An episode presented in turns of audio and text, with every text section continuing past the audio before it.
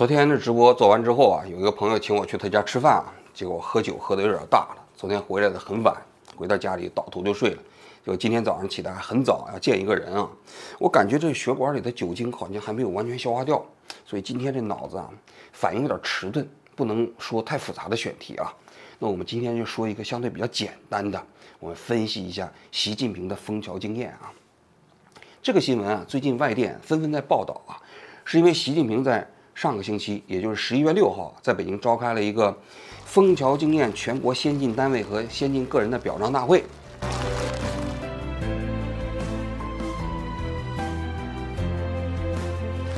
于是呢，国际媒体都纷纷开始分析，说习近平为什么要搞一个枫桥经验呢？这枫桥经验到底是怎么回事呢？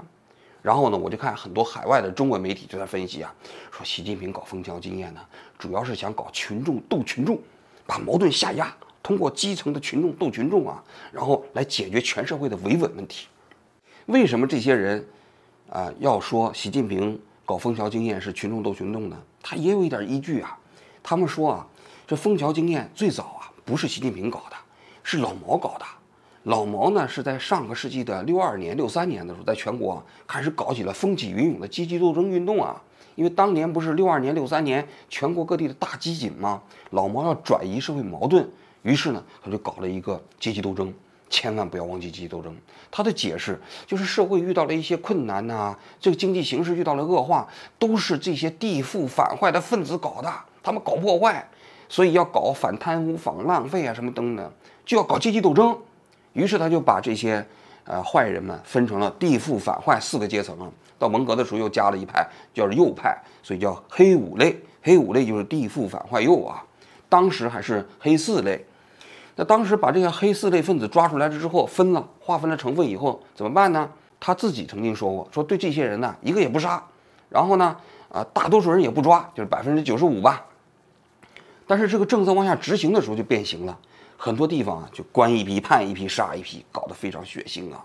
那你想想，老毛都说这些人是黑五类了，只是说这个不杀不判，那这底下的人说要宁左勿右嘛。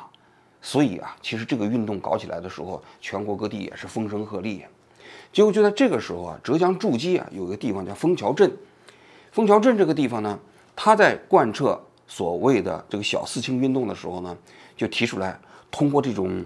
批斗会啊，斗争会啊，来批判这些黑四类分子的脑子里的反动思想、落后思想，而不是在肉体上消灭他们。啊，这个呢，就相对来说比别的地方搞得温和一些。后来啊，他们就把这个经验上报到了公安部，受到了毛泽东的肯定和表扬。于是，枫桥经验就是这么来的。许多海外的这些中文媒体分析说，习近平说搞群众斗群众啊，就是根据说老毛，你看当年就是在搞群众斗群众嘛。所以他现在也是在搞群众斗群众啊，但我觉得这个分析吧有点可笑，为什么呢？因为你不能把毛泽东时代的那个枫桥经验的内涵啊，来分析习近平时代的枫桥经验的内涵呢，因为这不一样了。这里我要给大家补充一个信息啊，枫桥经验到了改革开放之后啊，其实也没人提了，因为一开始老毛提的那种那些各种各样的经验，什么工业学大庆、农业学大寨，什么向雷锋同志学习。这改革开放以后就通通都不搞了，但是枫桥这个地方呢，在上个世纪九十年代的时候，他们就搞了一个叫重提枫桥经验。这个时候啊，他们就把枫桥经验注入了一些新的内涵。什么新的内涵呢？就是社会治安综合治理。因为那个时候社会治安不太好嘛，那政府就提出来一个综合治理的概念。这个概念呢，他们就到北京啊去游说公安部，还受到了公安部的肯定。人民日报还专门发文章肯定新时期的枫桥经验。后来啊，到了习近平啊到浙江去当省长、省委书记的时候，他对这个枫桥经验就非常感兴趣，哎，多次到这个地方调研，还批示过啊。后来他到了中央，到了做了中共中央的总书记。二零一三年开始，就正式在全国范围内，哎，要推广枫桥经验啊。这中间也开过好几次大会啊，比如一五年、一六年、一九年，也包括今年的上半年。他到陕西去调研的时候，也在反复强调说，基层的综合治理啊，要提所谓的枫桥经验。那他所谓的枫桥经验，他概括起来是什么意思呢？他说叫小事不出村，啊，矛盾不上交。小事不出村，大事不出镇，矛盾不上交。上世纪六十年代，浙江枫桥干部群众创造了依靠群众就地化解矛盾的枫桥经验。啊，不要打！打架是解决不了问题的，你打赢了坐牢，打输了进医院的。你们的诉求是什么？打的我那几天我饭都吃不了啊！下来直接是开骂。这种人放在社会上能得了的？我们双方无冤无仇的，冤家宜解不宜结，没必要的。哎，小事不诉村就是村里一级的矛盾，你最好在村子里解决。你基层干部啊，不要把矛盾呢往上推，就是这个意思嘛。那最终呢啊，就提出来了一个所谓的新时期的枫桥经验。最近呢，中央电视台的焦点访谈栏目啊，专门到这个浙江诸暨啊做了一期节目，就所谓的枫桥镇的这个枫桥经验。我看了一下这个节目啊，当然焦点访谈现在已经完全变质了啊，不是我们那个时期来做一些舆论监督啊。那他现在都是中央有什么典型，他们去到那去做报道啊，已经完全沦为了喉舌啊。但是这个喉舌呢，在报道中间也可以看出一些枫桥镇这个地方搞的所谓的枫桥经验到底是怎么回事儿。他们不是提出来三级治理吗？我看了一下这个焦点网谈的报道啊，大概是这样的啊，在村一级，他们搞了个叫共享法庭。哎，什么叫共享法庭呢？就村子里村民之间有矛盾了，比如说就宅基地啊，或者说自留地啊，之间有冲突啊。这个地啊，我们要到到到到这个地方，这个地方的那个地方是我们爸爸他们的。村长就把这些村民呢弄到这个共享法庭里头，翻出当年给你这个自留地的那个底联啊，说你看你就是多占别人的了。然后呢，这个时候电视上就连了一个当地的法官，法官是一个视频的方式出现的，给他们进行普法，说你要占别人的土地啊，这是违法的，你人家有权要求你恢复原状，甚至还有权。哎，进行赔偿。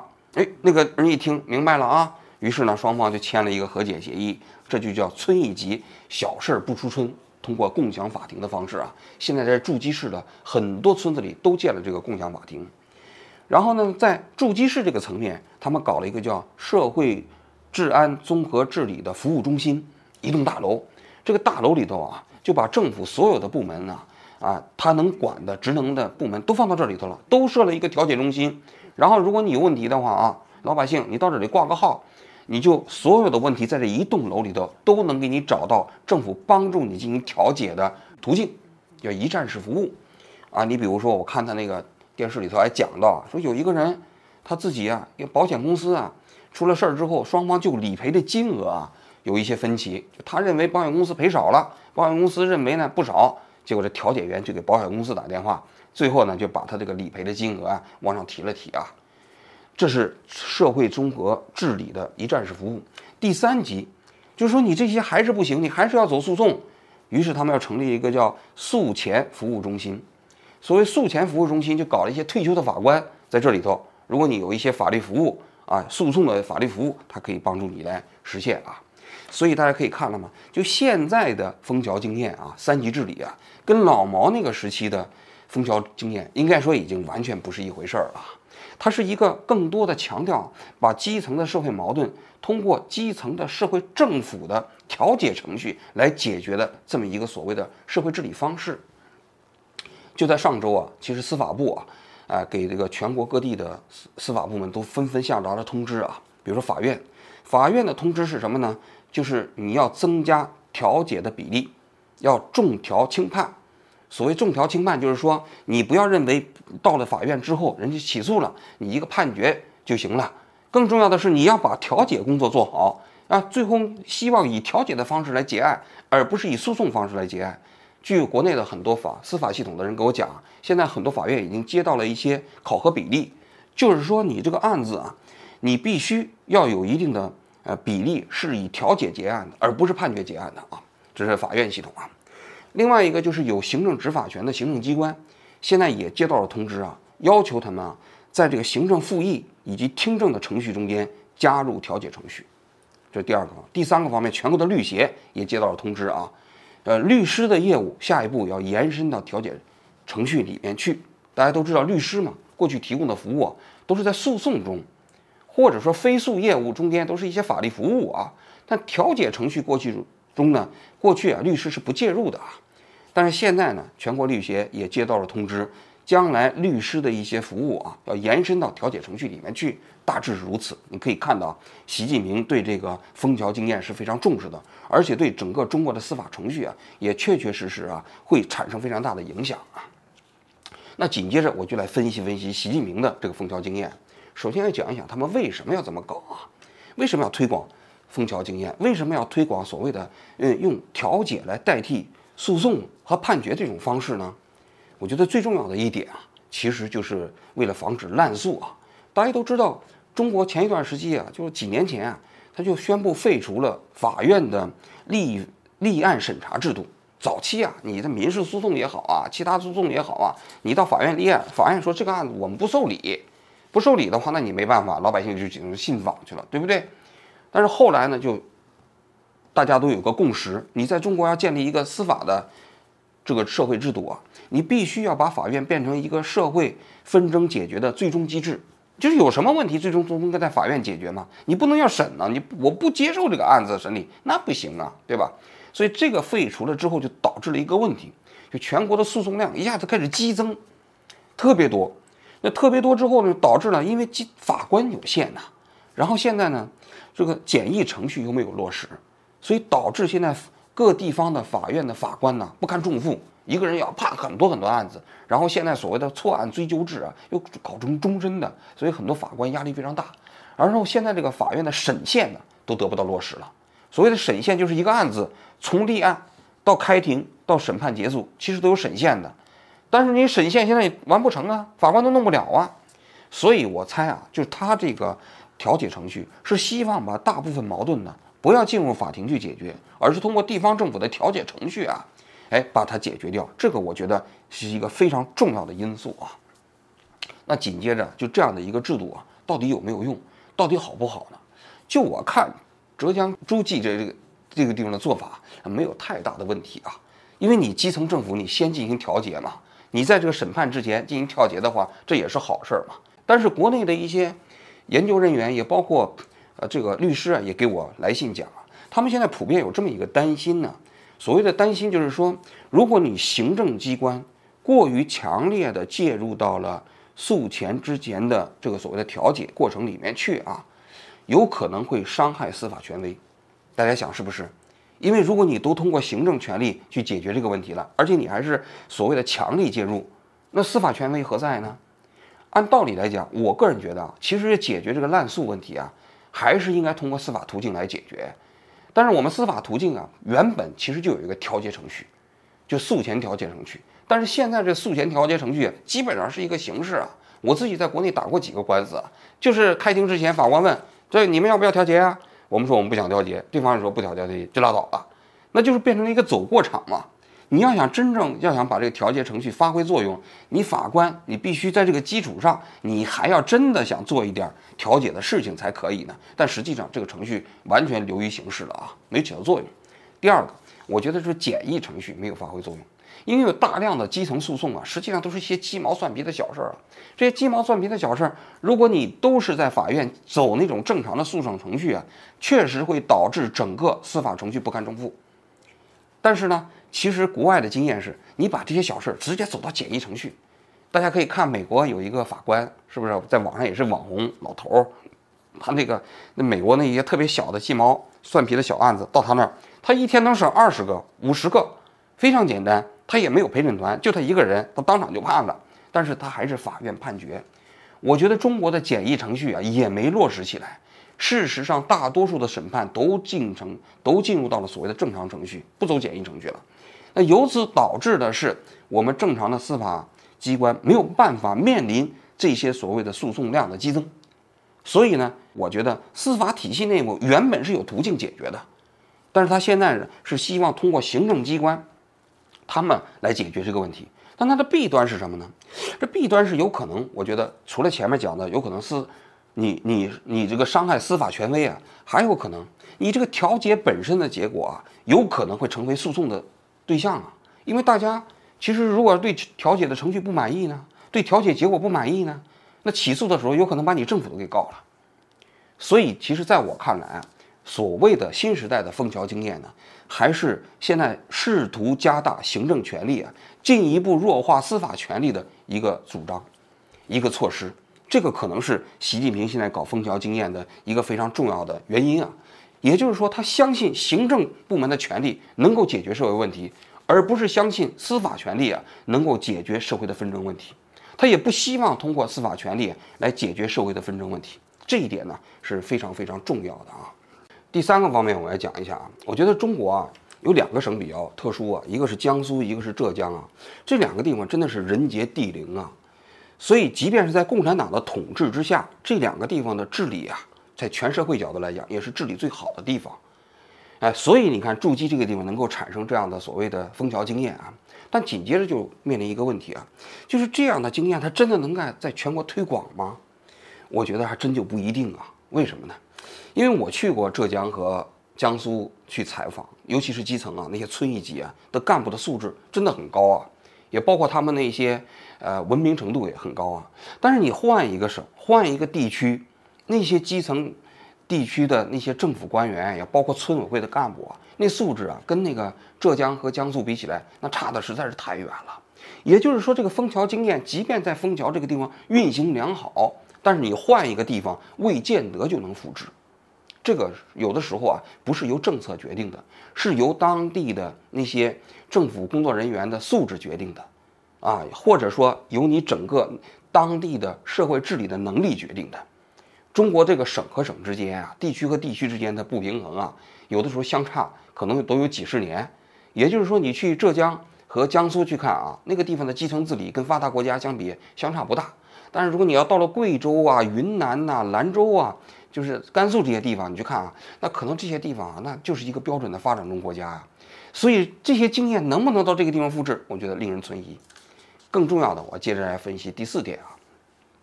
就习近平啊，他搞这个枫桥经验有一点，就是他还是有一点点想要效仿老毛那个时期啊，通过所谓的这种样板的方式来进行社会治理。大家不知道有没有留心有一点啊，就是老毛那个时期，这全国各地天天搞典型嘛，什么工业学大庆啊，农业学大寨啊，向雷锋同志学习啊，全国各地三天三天五头都这么搞啊，这就是老毛的治国方式。但是啊。呃，粉碎四人帮，文革结束之后，邓小平上台啊，就把老毛的这种治国方式完全都否定掉了，通过试图在这个国家建立一个法制化的制度轨道啊，来治理这个国家和社会啊。所以你可以看到了吗？从邓小平时代开始啊，中共就不再搞典型了。当年老毛那些典型，实际上大多数也都是假的。你比如说那个什么工业学大庆和农业学大寨，其实呢粮食都是造假的。当年全国化肥是非常稀罕的东西啊，然后呢就给的那个所谓的大寨，所以那种典型在全国实际上变成了一个政治样板，也不是所谓的经济样板，都是假的啊。所以后来就不再搞了。你所以你看。胡温时代啊，江泽民时代都没有这个所谓的搞各种各样的这种典型了，但是习近平时代要重新开始提枫桥经验，有一点我觉得令人蛮担心的，就是他想重新用这种方式啊，是不是也要效仿一下老毛搞这种社会治理呢？就通过树典型的方式啊，这种树典型的方式有一个最大的坏处，就是你一旦是你这个最高领导人清点枫桥经验，实际上关于枫桥经验的讨论就不存在了。因为他就变得无法质疑了，你谁敢质疑？就像我刚才讲的，你说他这种行政权力介入到这种调解中间啊，你有可能伤害到司法权威。你在国内，你现在你发论文，你发得出去吗？你司法机关，你敢这么讲吗？没人敢这么讲。现在都是全国各地贯彻学习枫桥经验，只是你贯彻学习的方式方法不一样、不同了而已呀。但是不可能在一个所谓的正常范围内来讨论了，这是最大的问题。就导致这个模式中间如果有问题的话，也没人敢提。其实老毛当年为什么搞工业学大庆、农业学大寨搞不成，就是因为那个所谓的样板一旦被他立起来之后，就不能被批倒了。所以大寨当时明明这个粮食欠收了，还得造假，还得多报粮食，就是这样的。因为大寨如果欠收了，不就证明这样的一个农业学大寨就全国搞起来都失败了吗？所以这就是政治样板啊，就是老毛那个时代非常大的一个政治问题。但是如果习近平接着也在搞这种所谓的枫桥经验的话，也可能面临相同的后果。我觉得这是最大的一个问题。最后一点我还想说啊，因为枫桥经验最早是老毛提出来的嘛，然后习近平时期又把它重新扩大了嘛，那这个就不得不让人有一点联想啊，就是他一方面想要是继承老毛的那样一个政治遗产，嗯，另外一方面呢，他又开始为自己的这个打造啊政治所谓的资本的一个怎么说呢，一个尝试吧，因为你看习近平现在上台之后啊，他要搞终身制，搞终身制之后，他跟别的领导不一样，他就必须得要给自己积累越来越多的政治资产。现在你看那梁家河，现在已经快变成习近平的延安时代了啊，搞很多人去参观。那如果他要是搞什么枫桥经验，搞这经验，搞那经验，不就相当于老毛那个时期终身制时代给他搞个人崇拜中间所有的积累的资产吗？政治资产吗？我觉得这个呢，可能才是比较令人担心的。至于前面针对枫桥经验啊，说他是所谓的什么什么群众斗群众啊，那完完全全是脱离了历史和现实啊，进行瞎分析。真正值得分析的就是我说的最后两点，而这两点呢，其实才是真正需要我们进一步啊去关注的啊。好，我今天就讲到这里啊啊，谢谢大家的收看，这